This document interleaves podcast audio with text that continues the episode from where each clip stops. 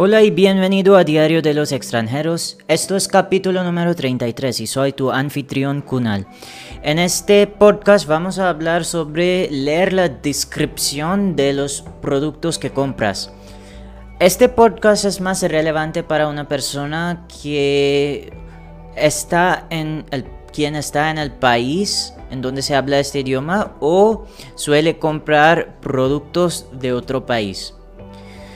Una gran razón por una razón por la que muchas personas olvidan el contenido de lo que aprenden es que no saben de qué manera esta información que van aprendiendo es relevante por su vida.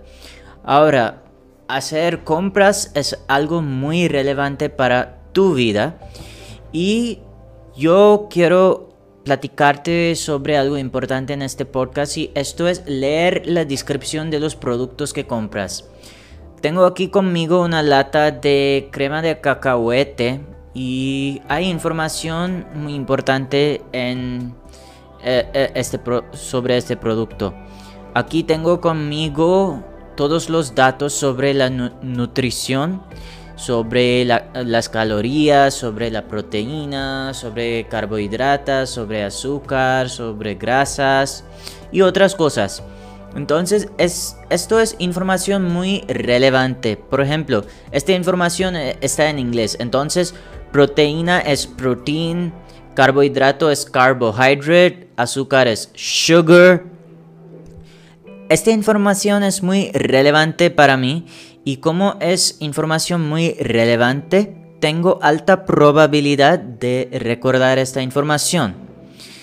Y es por eso que yo recomiendo que leas la descripción de los productos que vas comprando. Si estás viviendo en el extranjero, esto ayuda muchísimo porque la descripción tiene información importante. Por ejemplo, aquí hay la fecha de fabricación y la fecha de caducidad.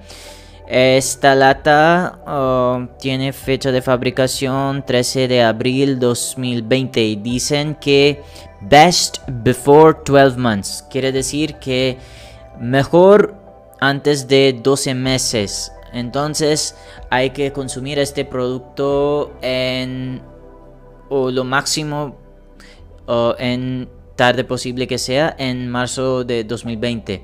También tengo maximum retail price.